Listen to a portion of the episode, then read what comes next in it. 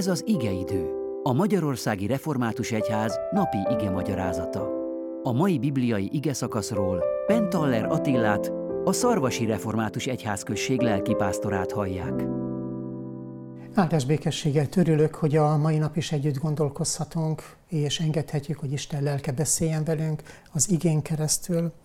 Hallgassuk meg így az első Timóteus levél hatodik fejezetének következő részéből ezt a néhány mondatot.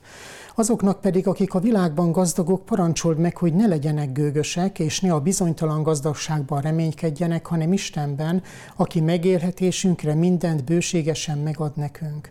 A gazdagok tegyenek jót, legyenek gazdagok a jó cselekedetekben, adakozzanak szívesen, javaikat osszák meg másokkal, gyűjtsenek maguknak jó alapot a jövendőre, hogy elnyerjék az igazi életet. Amen. És talán itt kéne abba hagyni, mert most akkor megnyugodtunk, hogy erről semmi nem vonatkozik ránk.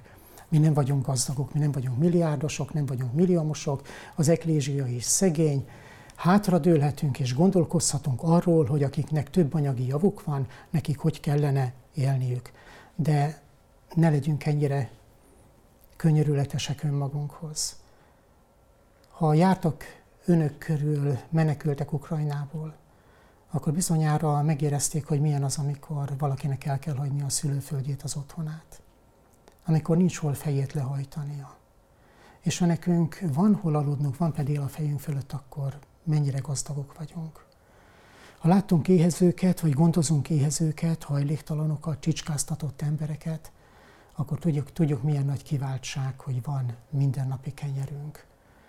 És amikor érezzük azt, hogy Isten közelünkbe lépett, és a jelenlétében gyógyul az életünk, akkor tudjuk, milyen mérhetetlen gazdagság, hogy megkeresett bennünket, hitet adott, és meghallhattuk az evangéliumot.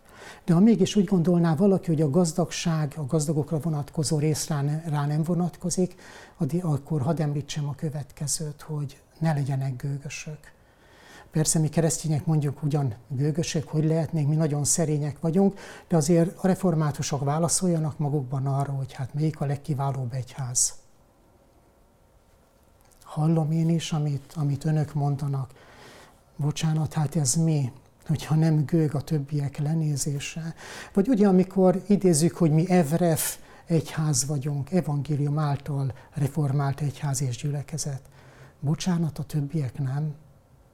Jézus nem azt mondta, hogy neki más juhai is vannak, akiket megváltott, akik az övéi. Valóban nem lenne ott az életünkben a gőg, az önteltség, az elbizakodottság, a kevésség, amikor nem ismerjük már a mértéket, amikor fennhéjazó lelkülettel lépünk be valahova, és a tekintetünkkel sugározzuk a felsőbb rendőrségünket. Emlékeznek, néhány napja olvastuk, hogy a szolgák nem becsülték meg a keresztény uraikat.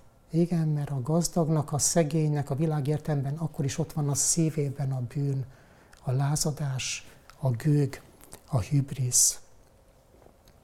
Mit van amit ne kaptál volna, kérdezi Pálapostól.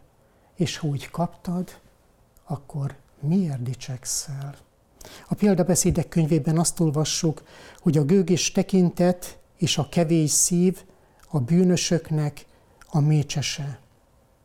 És ez vétek.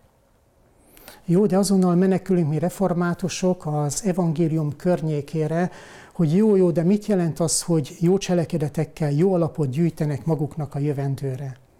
Hát Pál ebben a levélben egyértelművé teszi, hogy nem a cselekedeteinkért választott ki bennünket Isten, és azzal nem is tudjuk őt megvásárolni.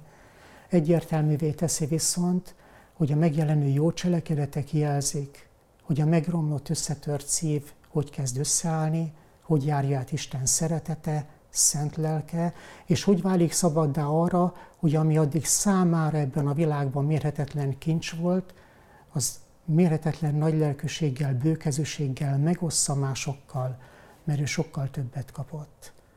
Mert látjuk a háború szörnyűségeiben, a javakat egy pillanat alatt le lehet rombolni, el lehet venni, de Isten megmarad. Építse a Szentlélek az Istenben való reménységünket hogy örök kincsre találjunk benne. Amen.